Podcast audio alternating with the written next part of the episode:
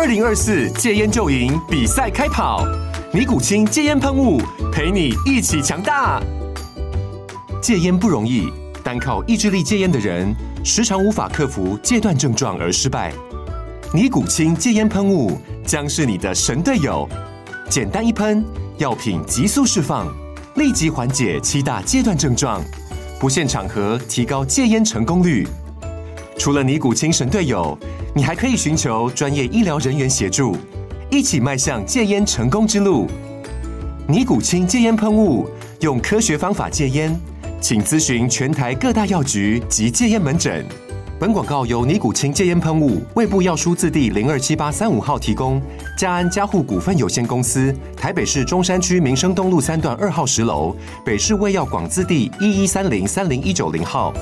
尼古清戒烟喷雾，相伴每个新开始。天哪，时间不够，事情老是做不完，怎么办？别担心，就让高校人生商学院每周陪你充充电，找到方法不抱怨。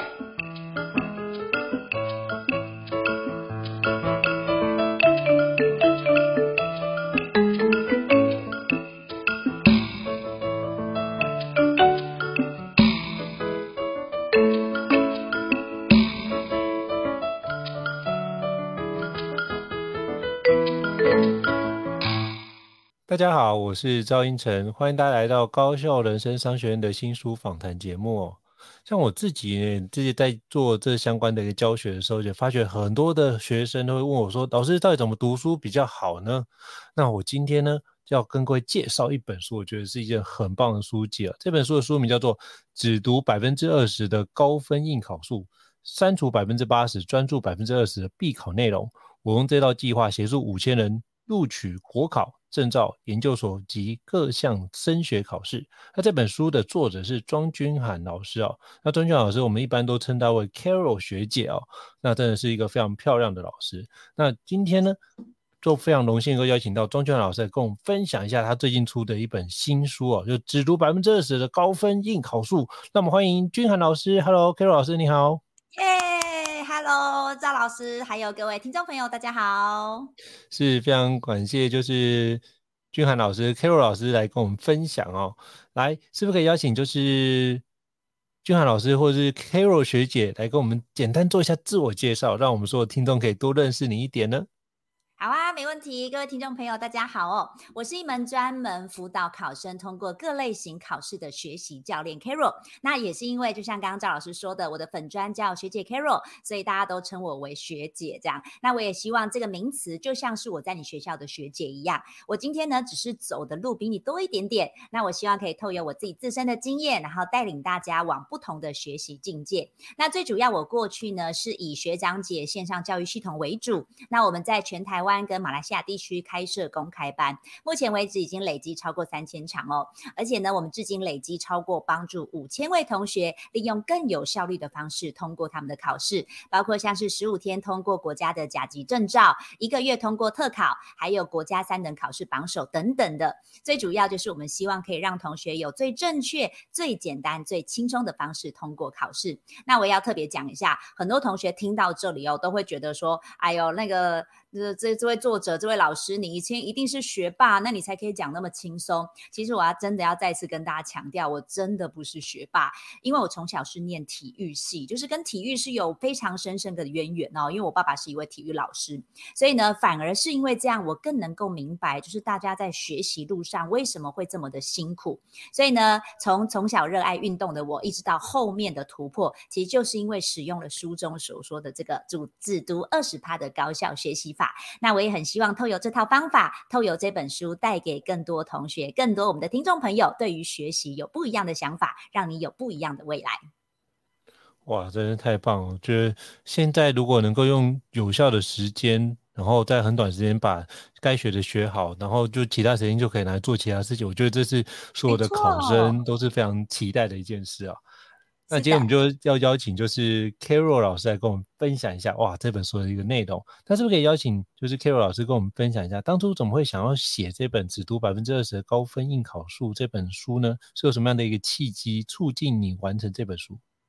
好哦，谢谢老师的问题哈。那其实最主要是因为我过去常常去很多的像企业或者是学校演讲，那我觉得每一次都让我心里有一个很大的震撼的，就是每次总总是会有学员来找我，他说老师你怎么我们怎么没有早点遇到你，或者是老师你的下一场演讲在哪里，我想要带我的孩子一定要来听听你的演讲。我后来就觉得对呀、啊，虽然我是一个很喜欢舞台哈，就是很喜欢跟大家分享的人，可是我觉得一年哦，就算跑再多的演讲好了，可是还是有很很多考生他们可能没有办法听到这一场演讲。那加上因为我自己在我的学姐 Carol 的粉专，我每天都有在做阅读打卡，所以呢我就觉得哎，那倒不如我把它变成一本书，那我可以透由这本书就好像是代替我的嘴巴一样，可以把我们的这个方法跟这个理念能够让更多的人知道。因为我相信很多同学在过去一定花了非常非常多的时间哦，在这个学习上面，就像是我不知道大家有没有听过叫做一万小时的定律，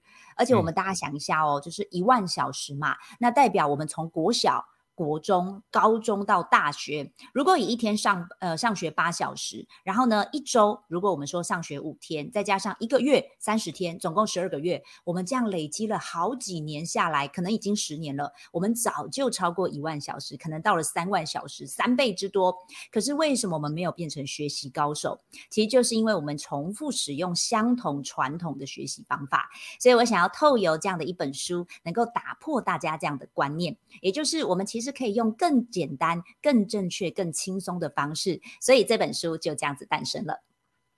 了解，哇，真的很棒！因为我觉得刚刚 Carol 老师讲的，我觉得非常有感觉，因为每年能够上课的学员也是有限，那有些学员可能无缘见面，那或许可以透过书的方式，还是可以提供给各位伙伴一些协助、哦。我觉得抱持这样的想法是一件非常非常健康、而且友善的想法。对，那非常感谢就是 Carol 老师的一个分享、哦、那其实在里面我就读到很多的内容，我觉得很棒。那是不是可以邀请就是 Carol 老师可以跟我们介绍一下读者要怎么样阅读跟使用您这本新书呢？好哦，那这个呢我想要举一个例子，就是我不知道大家有没有去大卖场的经验、啊、就是比如说我们今天要买一罐像是呃洗手乳好了，那这个时候呢我们一定不会从第一个道，就是我们那个呃家乐福的第一个道就开始一直找找找慢慢找，然后找到我要的洗手乳，我们一定怎么样，我们一定会先去找叫做生活用品区，哎，我就直接去找到我要的东西嘛。所以呢其实看一本书也是，我希望大家可以在阅读我这本书的时候，你先找到你觉得你的学习过程当中你最困惑的地方，然后呢最有感觉最有兴趣的一章直接从那个地方下去看。因为其实我们的大脑很特别哦，就是只要我们有一些呃先辈知识在里面，我们的大脑其实它都会自己做串联跟连接，这就是我们本来学习的方式。所以我会建议我们的现场的听众朋友，你可以使用就是像刚刚讲的这个方法，先找你最有感觉的一章直接下去读，我相信你在读完之后你就会诶那到底为什么会这样，可以用这个方式，你就会想要再去找其他章节来看。所以这就像是我们去大卖场直接找到你想要的东西，直接找你最有感觉的章节。我觉得这很棒，所以就是先从目录的方式先读一下，哎，自己觉得哪个章节有趣或想要看，先去看就对了，对不对？是的。好，所以所以刚刚 Carol 老师也跟大家分享，就是可以用自己偏好或有兴趣的地方开始看，看完之后如果再有时间、呃、就可以去看其他的章节、哦、那我想就里面的内容来请教一下 Carol 老师哦。那比如说像第一章里面你就提到的一个部分，就是我们怎么样做可以只读 百分之二十 的一些高分的一个策略、哦、攻略，那可不可以邀请跟我们分享一下？那很多人都觉得他画起来每一段都好像都是重点、欸、他好像不知道哪些东西是重点、嗯、哪些不是。那因为我们之前都知道一句话叫做全部都是重点等于没有重点嘛，没错。可以邀请老师跟我们分享一下，那他怎么去找出来那 百分之二十 学生或者是考生该怎么判断那个东西就是重点？是不是可以邀请跟我们解惑一下？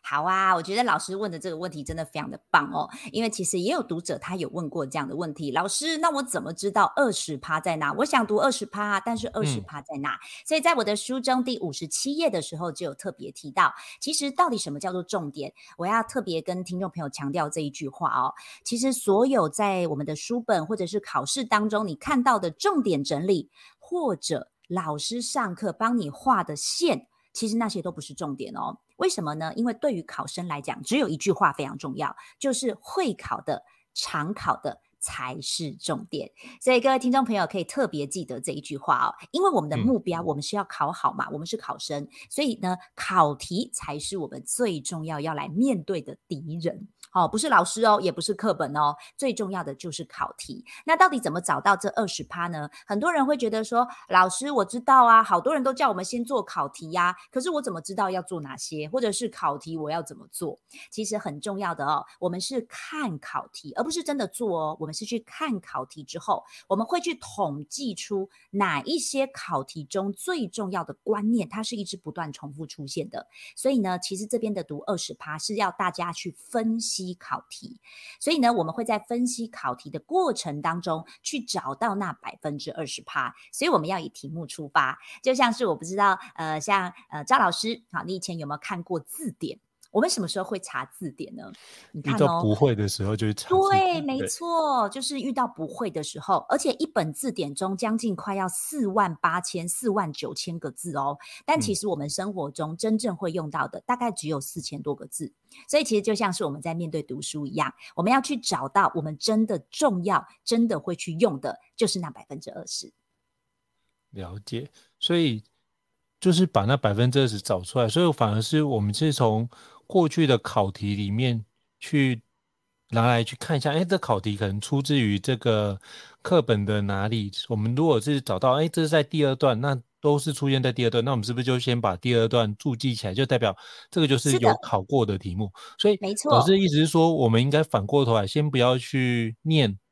第一次，还是说不要那 么, 那么全部都重念，而是我们可以先大概先念过一遍之后，哎，我们有些感觉，然后拿题目出来核对一下，我们到底这些重点出现在我们的章节哪个位置，因为你如果没念过，你也不知道重点在哪里嘛。没错，所以你念过之后，大家有一些感觉之后，你就是把那个考试题目拿出来去对应，哎，哪些重点把它画起来，等画起来全部都画完，哎，比如拿一份或两份之后，才去重新再把那些重点再熟悉熟读一遍。您的意思是这样吗？是的，就像是刚刚我们的赵老师帮我做的补充哦，就是我们在看到考题的时候，先不要急着做，我们会知道这个考题考什么，我们这时候我们是不是会去参考书上，这个时候呢，参考书上的注记就非常重要。像我都跟我的学生说哦，你可以在上面注记，比如说这个是一百零八年的模拟考题里面的第三题的 B 选项，这个时候呢，在我们的课本的这个段落呢，你会看到你注记过一次，因为它在一百零八年的第三题的 C 选项有出现。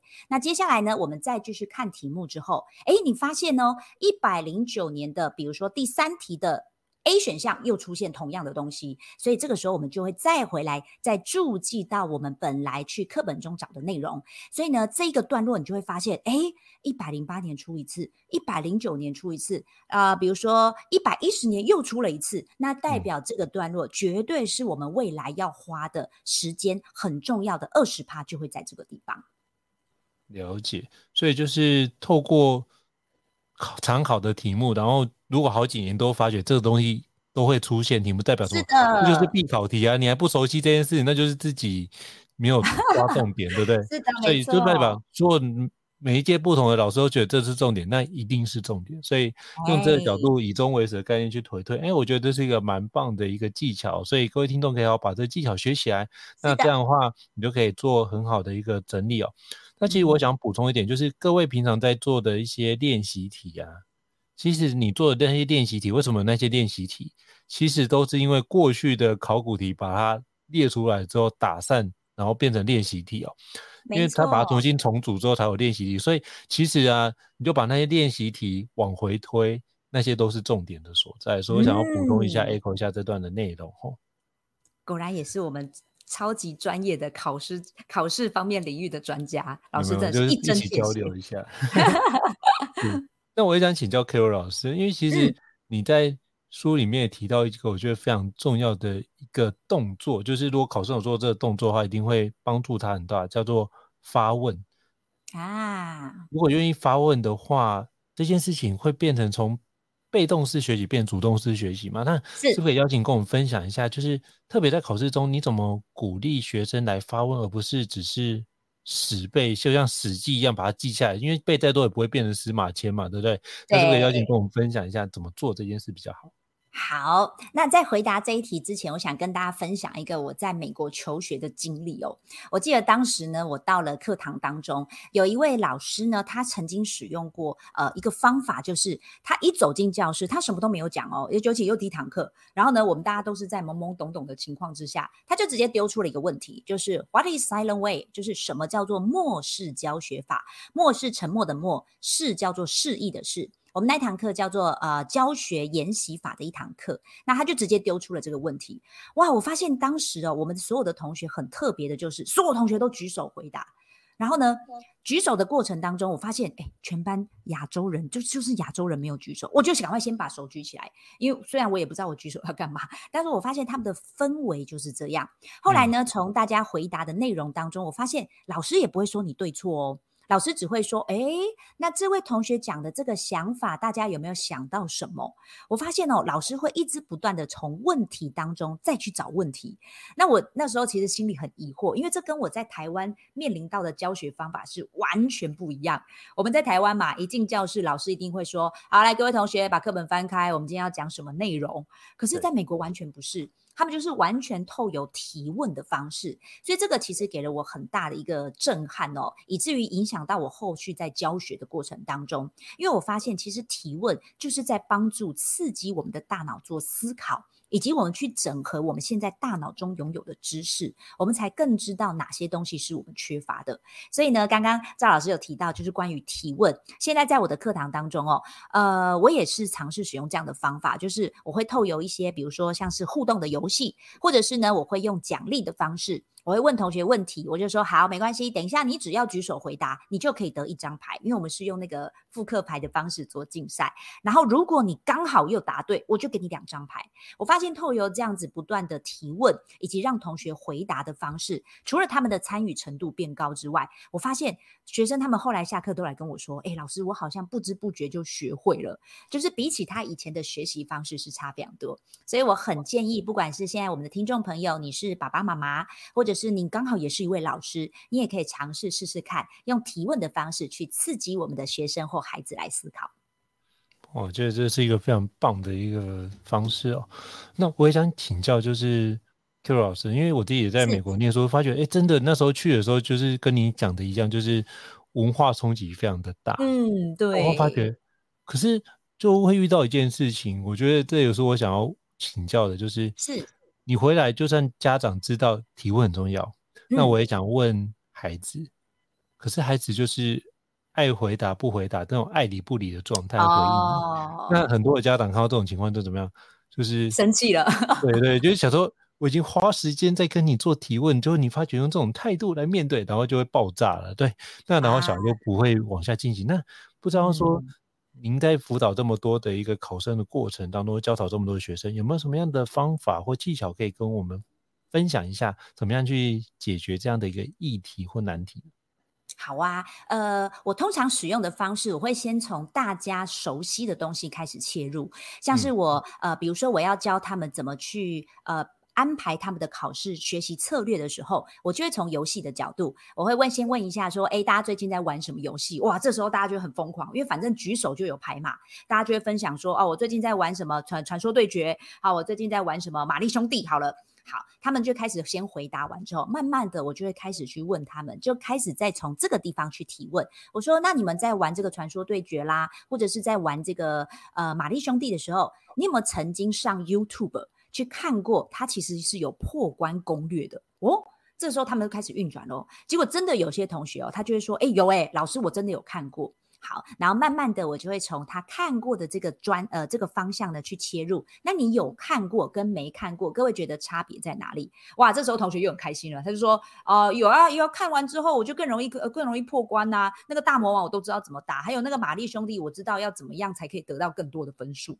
所以我们就会从这边去切入。所以呢，我们在念书的时候其实也是哦。假如说今天我们的呃面对考试，我们有破关攻略跟没有破关攻略，大家觉得这个结结果会差在哪里。我会从这样子的方式慢慢引导他们愿意去做回答。因为当然我相信很多的孩子啊，就是现在可能也会有一点小叛逆，就像刚刚我们的赵老师所说的，就是哎呦爱理不理的啊，不想回答。这个时候我会建议我们的爸爸妈妈或者是老师，我们可以开始从孩子有兴趣的这一块切入。你也可以去看一下，像我最近我的小侄女她最近很喜欢跳舞，像很喜欢她很喜欢跳最近那个 Queen 卡，好，就会去问她说，哎、欸，你这个 Queen 卡动作你是怎么记的？然后呢，我就会从这个地方去切入，我们未来如果遇到我们学习的课业要怎么去做记忆。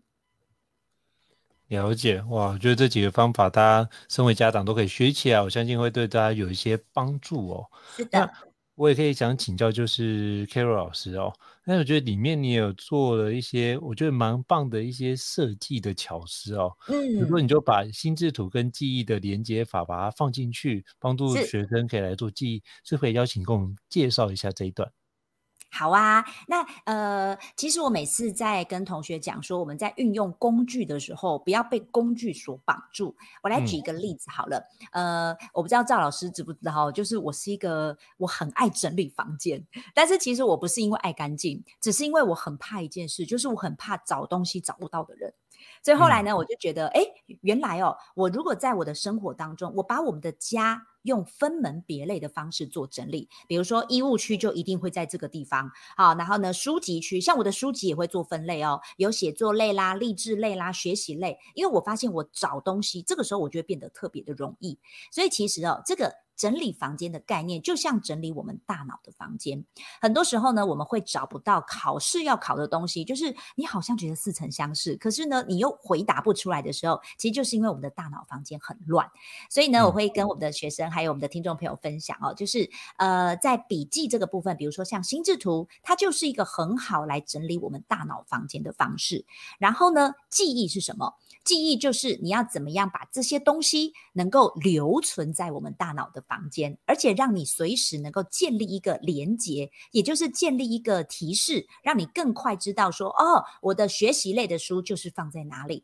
这个就是记忆的概念。所以我常常会用这样的比例哦，就是来去跟同学分享，我们的大脑房间一定是要靠我们自己整理过后，这个就是使用心智图的概念。那什么叫记忆呢？就是能够更快速的找到这个东西，你要的东西在哪里，这个就是记忆的连接。了解，所以基本上就是如何输入，用心智图法帮你输入，然后记忆的连结跟心智图帮你做提取的一个动作。是的，没错，就是让你可以更有效的去把这个内容给学会。因为如果你能够输入的很轻松，然后提取的很轻松，代表对这件事的理解是比较久一点的。 OK， 老师真的好棒，我是下的结论这一针见血，太厉害了。没有，是你讲的好好啊。对，所以就是非常感谢 Carol 老师跟我们这样分享。所以里面我有看到一个又有使用艾宾浩斯遗忘曲线，所以大家可以搭配心智图跟记忆的连接法来跟那个艾宾浩斯的遗忘曲线把它整理在一起，我相信各位可以用比较有效的方式来做记忆跟学习，我觉得这是一个很棒。那我也想要请教 Carol 老师，就是你在后面有提到一件事，我觉得很关键，就是冲刺的时候要用的一些策略，哦，是不是可以跟我们分享一下？假设有一个学生考生下个礼拜要准备考试的话，你会怎么建议他在考前做准备呢？好，那呃，其实我呃也想要举一个例子，就是像是我们去，我不知道大家有没有去参与过，就是大卖场哦，他曾经有办过这样子一个呃叫做活动，就是呢你的一百秒之内，你要能够去拿到的东西就是属于你的这样。那所以的各位想一下哦，假如说我们只有一百秒，我们是不是要直接找到什么就是 C P 值最高的东西嘛？对不对？所以呢，这个时候呢，其实就跟我们刚刚我们赵老师问的问题一样哦。这个时候呢，我们要知道我们在这一百秒之内我们要找什么东西，我们是不是要先模拟一下？哎，我等一下可能先去拿那个电器哦，这个电器可能是最呃最啊、呃、最最贵的嘛，所以我一定要先，你在脑中是不是会有一个这个模拟的这个概念？好，所以这个其实就跟我们在做最后冲刺的时候很像。我们呢在考试前一定要做叫做模拟测试。这个就是我们在考试前其实非常重要的一个步骤，因为除了可以让你更清楚知道你接下来你自己的状态在哪里之外，更重要的是你可以知道你接下来第一步应该要怎么做。好，所以呢，模拟测试是我在最后的考试前要一定要提供给大家很重要的一个很重要的步骤。了解。那我也想请教，就是 Carol 老师哦，因为其实很嗯，多学员，我也遇过有学员这样提出提出这样的问题，就是说是，他考试前很努力的做的模拟测试，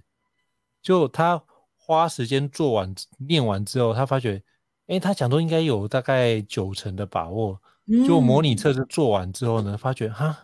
怎么只剩下七成？他就往最后哦，一个礼拜开始非常非常焦虑。那遇到这种情况的话，你会建议学生或考生该怎么样去处理这件事情？他会觉得他之前做的准备好像没有没有太大的帮助，会不会有一种努力白费的情况？像遇到这样的议题，不知道 Carol 老师会用什么样的方式来去跟考生来做一些辅导或者是精神喊话呢？好哦，呃，我在我的书中其实也有谈到哦，在我们的书中的最后冲刺一百六十七页的地方就有提到，模拟测试它其实最主要就是两个目的。第一个目的呢，就是让我们知道我们自己的状态，就像刚刚赵老师有帮我说了，呃，我们在做模拟测试的时候，如果有些学生刚好发现，哎，怎么办？我做起来怎么只有七十趴的程度？那这个部分更好哦。为什么？因为模拟测试的第二个重点来了。模拟测试第二个重点就是帮我们找出我们还没有补足的地方，我们就可以特别针对这个，你从七十到九十这个二十趴的漏洞在哪里？我们呢，赶快再去找到这个二十趴的漏洞，然后呢，不是从零开始哦，而是我们要补充进我们原本已经整理好的笔记当中。所以模拟测试其实有两个最重要的概念，就是第一个知道自己的状态，接下来就是从这个状态里面去补足我们没有的漏洞。那真这个呢，会比原本我们还要从零开始，反而还要来得好。而且呢，很多同学本来他也会问说，老师，那我上场的时候都是很焦虑的，那或者嗯，是我很没有信心。其实模拟测试就是一个最好给我们信心的状态。我希望大家未来我们可以朝向一个方向，就是你去做完模拟测试的时候，你有那种感觉，就很像是你现在国中你要去考国小的考试那样子的轻松状态。所以我每次都给同学这样子的一个想法哦，就是你要往这个方向去努力。做完模拟测试，有那种我今天是国中，我要去考国小考试的那种轻松、老神在在的状态。了解，所以就是应该换种角度思考，就是如果模拟测试考出来分数不尽如人意的话，应该觉得很兴奋。为什么？就是没我错，可以在考前赶快把这些漏洞补起来，哇，考试的时候就可以得嗯，分，所以你应真该觉得很的，开心。这样子还好有嗯，做模拟测验这样的角度，我觉真得用这的，个角度会是一个比较比较让自己安定的状态，然后要相信自己嗯，的努力都是都是有成果的出现了，不然的话你们没不会做错，出那么多的一个笔记，已经那么棒的笔记的方式哦，所以要相信自是。己。是，那我最后也想要请教一下，就是 Carol 老师，那不知道你有什么样的一个话想要跟考生分享，比如说就是有什么样的一个勉励呢？是不是可以邀请好跟我们分啊，享一下？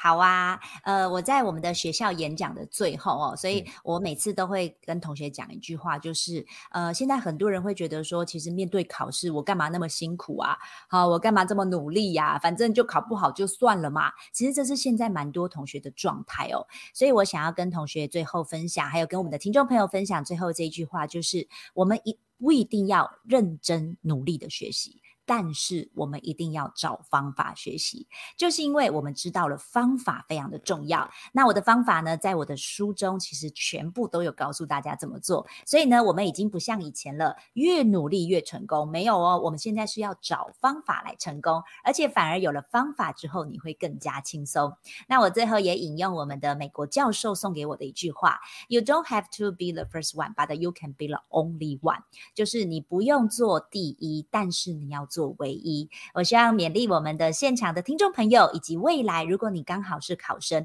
这句话也送给你：你不一定要当你们领域当中的第一名，但是你可以成为你们领域当中最会学习的那一个，因为未来成就跟成绩它是完全不一样的结果。我们就算能够考第一名，但我们的成就可能不等于第一名。所以呢，我们真的要来着重以及要求自我成长的地方，就是我们的学习方法。我也希望你可以成为你自己领域当中最重要的那个学习冠军。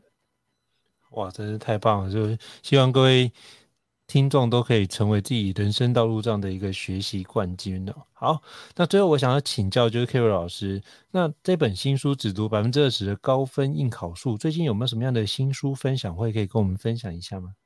哦，有哦，我们现在目前全台唯一的一场新书分享会是在九月十六号下个礼拜六的晚上七点到八点半，在我们的金石堂的汀州店，在汀州路上、嗯、啊，相关的讯息呢大家都可以看我的粉丝团学姐 Carol 里面都会有公告，那也期待未来我们有机会一起在我们的学习分享会上面见面，那也很期待我们可以看到我们的赵老师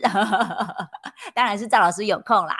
但今天能够跟老师做一个这样子的访谈跟分享，其实我就心满意足了。我偷还是偷偷要讲一下，我真的非常感谢赵老师，因为老师是我们在未曾谋面的情况之下，就是还私讯关心我，因为我前一阵子因为父亲过世的关系，老师还私讯关心我，其实我那时候已经觉得说，哇，这个老师怎么人这么好，加上我本来就是这个老师本来就是我的偶像，然后偶像那种刘德华自己来关心我的感觉，其实就已经觉得很感动了。然后更感动的是什么，就是老师知道我出了这本书，我那时候呢还不太敢跟出版社讲说我心中的偶像是赵胤丞老师，结果各位听众朋友你知道吗，赵胤丞老师私讯我的粉专就说，哎 Carol 你出了这本书嘛，那我很愿意帮你推荐。老师你知道我那时候整个下巴都要掉下来，我想说今天刘德华来关心我就算了，还要为我唱一首歌的概念、哦、所以呢最后也想要透有这样的结果、啊、就是最后跟大家分享就是我跟赵老师的这个缘分，我心中是真的非常非常感谢赵老师的，而且老师还邀约我来演讲，真的是太感动了有没有，因为我真的觉得你书也写得好，而且我自己也走过那段历程，知道这段历程的不容易，所以希望就是各位伙伴，如果好朋友们能出书，也都希望可以多多的去推广，也让大家可以在这个，因为我觉得如果让多一个学生多一个考生多认识一这一本书的话，我觉得某程度可以帮助他解决到目前他人生的一些困境，我觉得也是一个很棒的一个、oh. 呃的功德，好，我就用功德来形容、嗯、就像我最近也得到一个对啊，我最近也得到一个好朋友的回馈，就是他、嗯三年前他我送他就是刚刚我自己的著作就是拆解考试的技术嘛，然后他三年之后他就说哎、欸，这本书借给某个朋友的孩子，然后就考上了他自己心目中想的科系，那我觉得哎、欸，那这本书虽然说出版了三年还是有一些帮忙的话，我觉得这是一个纯利息在人间的一个状态哦，就觉得哎、欸，我们可能过去也做了一些不错的事情，所以我觉得像Carol老师写的这么好的书，我真的由衷的推荐大家可以好好的拜读，而且我们还有一场高分的分享会，就在九月十六号礼拜六的晚上七点到八点半，在金石堂的台北汀州店，我地址讲一下，在台北市中正区汀州路三段一百八十四号地下是一楼哦，所以这个环节的相关资讯我都会放在就是我们这集 podcast 的资讯栏位当中，到时候就会提供给各位就是听众都做个搜寻哦。那我也把就是学姐 Carol 我会把 Carol 学姐的一个那个粉丝页都同时放在其中，所以也可以邀请各位听众如果方便的话也可以去就是Carol 学姐上面的一个粉专上面按个赞，那如果想要邀请她去做相关的演讲的话，都可以直接联系 Carol 老师，我觉得这也是一个非常棒的一个交流。好，再次感谢 Carol 老师的一个莅临跟分享哦，那也祝福这本新书大卖。谢谢。那如果各位听众觉得高效人生商学院不错的话，也欢迎在 Apple Podcast 平台上面给我们五星按赞哦，你的支持对我们来说是很大的一个鼓励。是、嗯，那如果各位听众还想要了解相关的一个书籍，也欢迎 email 或讯息让我们知道，我们会陆续安排像 Carol 老师这样的一个专家来跟各位伙伴做分享跟交流。再次感谢 Carol 老师，谢谢，那我们下次见，谢谢，拜拜，拜拜。高效人生商学院，掌握人生选择权。